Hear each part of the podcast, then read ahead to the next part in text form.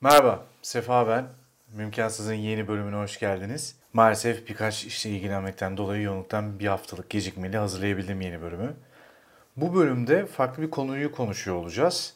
Hayatta ve oyunculukta duygusal dayanıklılığımızı. Pandemi dönemiyle birlikte aslında daha da farkında olduğumuz, olmaya başladığımız ama hayatımızda her an olması gerektiğini düşündüğüm bir kavram. Öyleyse bu kavramın öncelikle tanımına bakalım. Duygusal dayanıklılık zor koşullarda ayakta kalma ve ileriki zamanlardaki aksaklıklara hazırlanabilme becerisi olarak adlandırılıyor. Kişinin her türlü zorluk karşısında sürece adapte olması ve yoluna devam edebilmesi olarak da tanımlayabiliriz bunu. Hayat dediğimiz süreç bir belirsizlikler ve bilinmezlikler silsilesi olduğu için aslında oyunculuk yolculuğu da hayat yolculuğuyla benzer. Son yaşadığımız pandemi dönemi gibi hepimiz aslında evlerimizde sürecin nasıl ilerleyeceğiyle alakalı endişe ve kaygı duymuşuzdur. Kimi insan bunu çok yüksek duygularla yaşarken kimi daha normal, kimi de pek önemsemeyerek geçirdi. Dolayısıyla böylesine belirsizliklerle dolu bir süreçte güçlü kalmak ve hayatta yaşamaya, üretmeye, sürdürebilir olmaya devam etmek için duygusal dayanıklılığımızın kuvvetli olması gerekiyor. Duygu ve düşünce e, birbirinden ayrılmaz iki yapı. Beynimiz duyguları ve düşünceleri birbirleriyle sürekli sinyal alışverişinde bulunan binlerce nöronun ortak çalışmasıyla şekillendiriyor.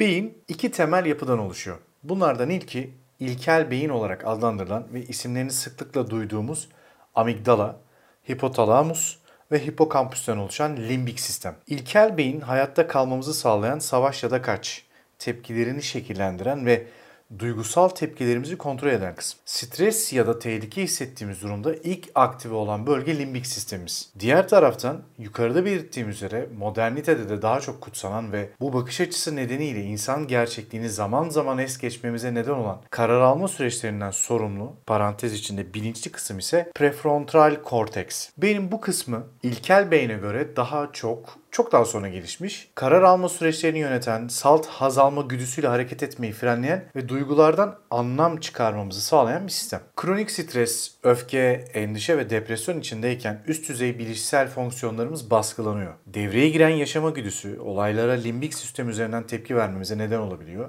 Dolayısıyla zihinsel ve duygusal denge durumunu korumak, duyguları tahlil etmek ve olaylara gerçekçi bir bakış açısıyla yaklaşmak mümkün olmuyor. Bunun sonucunda da kendimize, etrafımızdakilere ve ekibimize yararlı olamıyor. Hatta zaman zaman zarar verebiliyoruz. Bu zararlar bazen öyle büyük olabiliyor ki bir ailenin yıkılmasına, bir işin berbat olmasına, bir insanın ölümüne ya da bir ayrılığa. Bilişsel fonksiyonlarımızın baskılandığı, içinde olayları doğru analiz edip doğru karar alma yetimizi engelliyoruz. Fevri insanların en beceremediği yetkinliktir. Bir duruma, olaya veya kişiye ani ve yüksek çıkışlar gösterip ardından yaptıklarından, söylediklerinden ve aldığı kararlardan pişman olurlar. Çünkü zihinsel ve duygusal dengeyi kuramazlar. Sadece duygularla hareket ettiklerinden olaylara ve durumlara gerçekçi ve doğru bir analizle de yaklaşamazlar. Devam eden bir işi sırf ani stres ve öfke yükselmesiyle duygularına yenik düşerek yarım bırakıp gidebilirler mesela. Tehlike aslında tam da bu yükselmenin yaşandığı anda başlıyor tehlike sinyali olarak algılanan uyaranlar amigdalayı aktive ediyor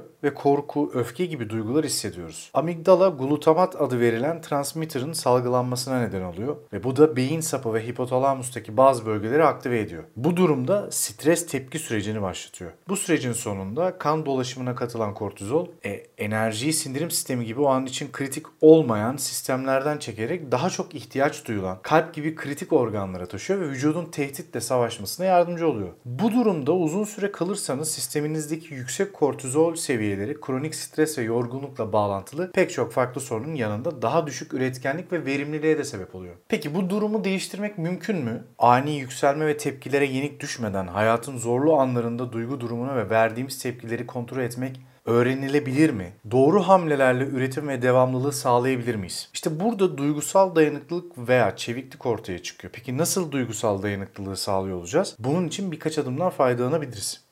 Birincisi fiziksel dayanıklılık. Egzersiz, sağlıklı beslenme, iyi bir uyku düzeni, tamamen bedenimize iyi baktığımız bir durum. İkincisi ki bence önemlisi düşünce yapısını değiştirmek. En zor adımlardan biri bu sanırım.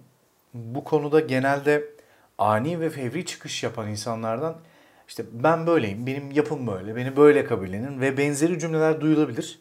Ancak ölüm dışında hiçbir şey düzeltilemez değil. Sadece oraya niyet, çaba ve istek yok. Bunu da Benim karakterim böyle kisvesi altında karşı tarafa kabullendirmeye çalışıyorlar. Eğer siz de böyleyseniz duygusal dayanıklılığınız neredeyse hiç yok demektir. Baskı, stres ve öfke anında yapacaklarınızı veya söyleyeceklerinizi kontrol edebilirsiniz.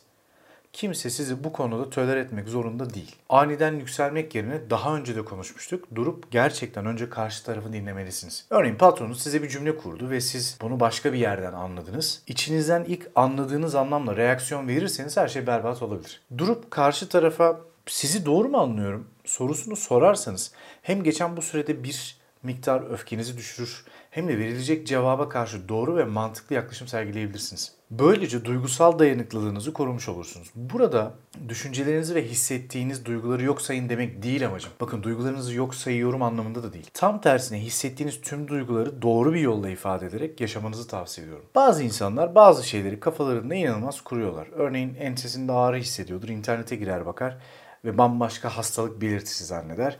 Kendinde o hastalığın olduğunu sanır. Halbuki henüz doktora gitmemiştir. Sadece basit bir Google'lama işlemini okuduğu birkaç bilgiyle tespit yapar ve kendini o duygu durumuna sokar. Bu da onun duygusal dayanıklılığın çökmesine sebep olur. Yani ben kafamda çok kuran biriyim bunu nasıl engellerim diyorsanız kesinlikle arkadaşlarla bir sosyal etkinlik çok önemli. Ya da yoğun bir iş temposu. Ya da sağlık örneğindeki gibi o konuyla ilgili hiçbir şey araştırmayıp uzmanın sözünü beklemek gibi olması gereken tavırları sergilediğinizde zaten bir süre sonra zihninizin odağının oradan kaydığını fark edeceksiniz. Düşünce yapısının değişimi sizin duygusal çevikliğinizin artmasını sağlayacak. Diğer bir başlık, üçüncü adım duyguları doğru tanımlamak ve bu duygulardan kaçmamak. Maalesef en önemli duygusal zayıflık kaynağı olarak bunu belirtebiliriz. Duyguları bastırır, erteler, gizler ve biriktirirsek dönüşümü çok daha büyük problemlere yol açabiliyor. E çok üzgün olmanıza rağmen çok mutluymuş gibi yapıp güçlü gözükmeye çalışmak mesela. Halbuki duygunuza müsaade edip yaşamayı bilmek gerçekten hüzünlüyseniz hüzünlü, gerçekten mutluysanız mutlu olmak, Öfkeliyseniz yine karşınızdakini kırıp dökmeden öfkenizi belirtmek. Aslında her ne duygu yaşarsanız yaşayın. Ölçülü yaşamak kendi ruhsal sağlığımız için de çok önemli. Duyguları doğru tanımlamak ve e, duygu skalasını kontrol edebilmek bir oyuncunun en önemli mesleki görevi diye düşünüyorum. Yani eğer bir oyuncu olmak istiyorsanız özellikle duygu tanımlamayı ve duygu skalasını değiştirmeyi bilmelisiniz ve dolayısıyla duygusal dayanıklılığınızın yüksek olması gerekiyor. Belirsizliklerle dolu oyunculuk yolculuğunda Düşe kalka ilerlenen bu yolda en ihtiyaç duyacağımız kavramlardan biri bu. 4. İlişkileri doğru yönetmek. Şimdi duygusal dayanıklılığı zayıflatan bir diğer sebep ise enerji yemen, e, motivasyon düşürücü, hayata karşı olumsuz bakan insanlar. Böyle bir çevreye ve ilişkilere sahipseniz kısa zaman içerisinde bu zayıflatan çevre ve insanları değiştirmeniz gerekecek. Bunlar değiştiremeyeceğiniz insanlarsa anne, baba, kardeş gibi de olabilir çünkü.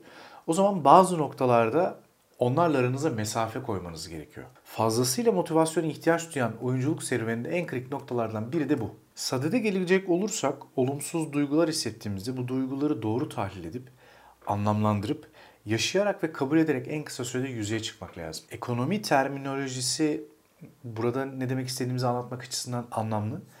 Dibe vuran bir ekonominin L grafiği ile dipte sürüklenmesi ya da V grafiği ile hızla toparlanma sürecine girmesi gibi düşünebiliriz. Duygusal çevikseniz V grafiği izliyorsunuz. L grafiği izlemek de V grafiği izlemek kadar bir tercih. Tercihlerimizi doğru yönlendirmek de elimizde. İnsan öfke, stres ve baskı altında takıldığı bir noktaya takılı kalıp genel çerçeveyi göremeyebiliyor. Çocukluktan veya negatif deneyimlerinizden taşıdığınız bazı kalıplaşmış düşünceleriniz de olabilir. Tekrar ettiğiniz, ezbere davrandığınız, bir anda öfkenize yenik düştüğünüz bir noktaya takılmışsınızdır. Gerçekte olanla zihninizde kurguladığınız durum arasındaki farkları bulabilmek adına duygularınıza karşıdan bakmak, doğru anlamak ve tanımlamak için iyi bir yol olabiliyor. Çünkü siz her farklı duruma yıllardır ezberlediğiniz davranıştan davranıyorsanız öğrendiğiniz, geliştirdiğiniz ve e, duygusal çevik olduğunuz bir durum yok demektir. Zaten ezberden oynuyorsunuz. Çünkü insanlar, olaylar, mekanlar ve durumlar değişirken sizin hep aynı ezberden davranmanız bir avantaj değil, bilakis dezavantaj. Oyunculukta da sürekli ezberden bilindik, standart çözülmüş şeyleri oynamak kolay. Ancak ezber bozmak, farklı olanı farklı durumda sergilemek bizim için ve bu yolda kariyer hedefleyenler için çok avantajlı. Duygusal dayanıklılık bir anda yüklenebilen bir bilgisayar yazılımı değil. Tabii ki zaman içinde sizde de oturacak ve oturtulabilecek bir durum. Ancak oyunculuk serüvenin dikenli taşlı yollarından geçerken bir noktaya takılıp kalmak ve oradan öteye gidememek aslında duygusal zayıflığınızı gösteriyor ve dolayısıyla üretiminizin de durmasına sebep oluyor. İşte e, audition'a gidiyorsunuz, eğleniyorsunuz. Audition'a gidiyorsunuz, eğleniyorsunuz. Audition'a gidiyorsunuz, eğleniyorsunuz. Üç kez gittiniz ve e, üçüncü kez de eğlendikten sonra bıraktınız. Çünkü pes ettiniz. Duygusal dayanıklılığınız yok. Halbuki her düştüğünüzde yeniden kalkıp bir daha gitmelisiniz. Bir sonraki audition'ın sizin audition'ınız olduğunu nereden bilmiyorsunuz?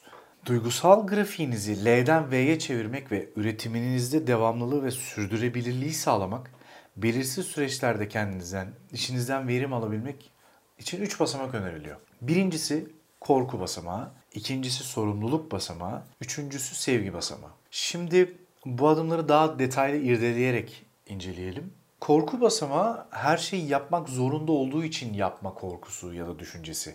Örneğin audition'a girmek zorunda olduğunuz için, öyle düşündüğünüz, öyle hissettiğiniz için gidip girmeniz gibi. Bir oyuncunun birden birden çok korkusu olabiliyor. İşte geçim korkusu, gelecek korkusu, seçilmeme korkusu, ailenin seçtiğiniz yolu reddetme korkusu gibi ciddi kaygılar barındırabiliyor. Bu kaygıların hepsinin üstesinden psikolojik olarak kalkmak çok zor. Ama tam da burada duygusal dayanıklılık işte anahtar noktada devreye giriyor. Mesela auditionlara keyif alarak girmek. Evet biliyorum ekonomik kaygılar içerisinde bunu becerebilmek çok zor. Ki bunu en iyi bilenlerden biriyim. Naçizane. Ancak audition başlama ve bitiş sürecinde yani bir audition sürecinde tüm olumsuzlukları unutup bir oyuncu olarak en keyif aldığınız şeyi yapıyormuşçasına girdiğinizde bambaşka sonuçlar elde edebiliyorsunuz. Bir nevi e, günlük hayattaki korkuları bazı anlarda dışarıda bırakabilmek gerekiyor. Şimdiye kadar hiç seçilmemiş de olabilirsiniz. Kaybettiğiniz anlamına gelmiyor. Eğer pes ederseniz sizin için L grafiği işlemeye başlıyor demektir.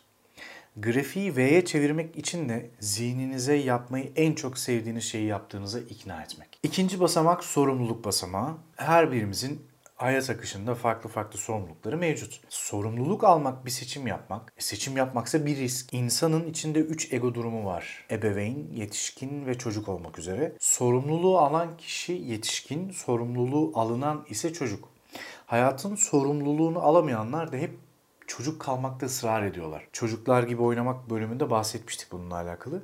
Oynarken bir çocuk masumiyetiyle oynamaktan konuşmuştuk. Ama çocuk egosunda kalmaksa sorumluluk alabilmenizin önüne kocaman bir engel. Çocuk gibi oynamalı ama çocuk egosunda da olmamalıyız. Çünkü çocuk e- egosu hep bir sorumluluk alana ve karar vericiye ihtiyaç duyuyor. Halbuki yetişkin bir insan kendi kararlarını ve kendi sorumluluklarını alabilmeli. Bu yüzden hep bir yetişkine bağımlı oluyorlar. Oyunculuk için seçim yapmak zor ve bunun gereklilikleriyle alakalı sorumluluk almak da zor.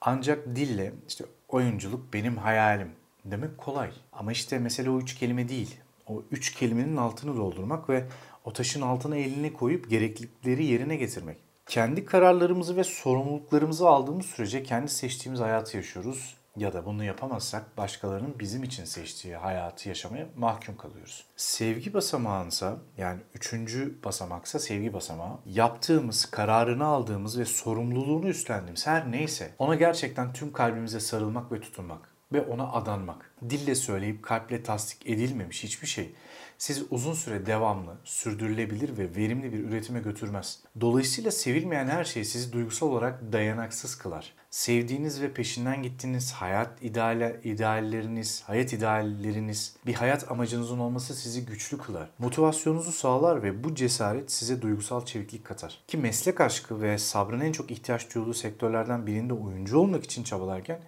işini sevmek en büyük gücünüz oluyor. Tüm bu basamakları bir de net olmaya eklemek gerekiyor diye düşünüyorum ben.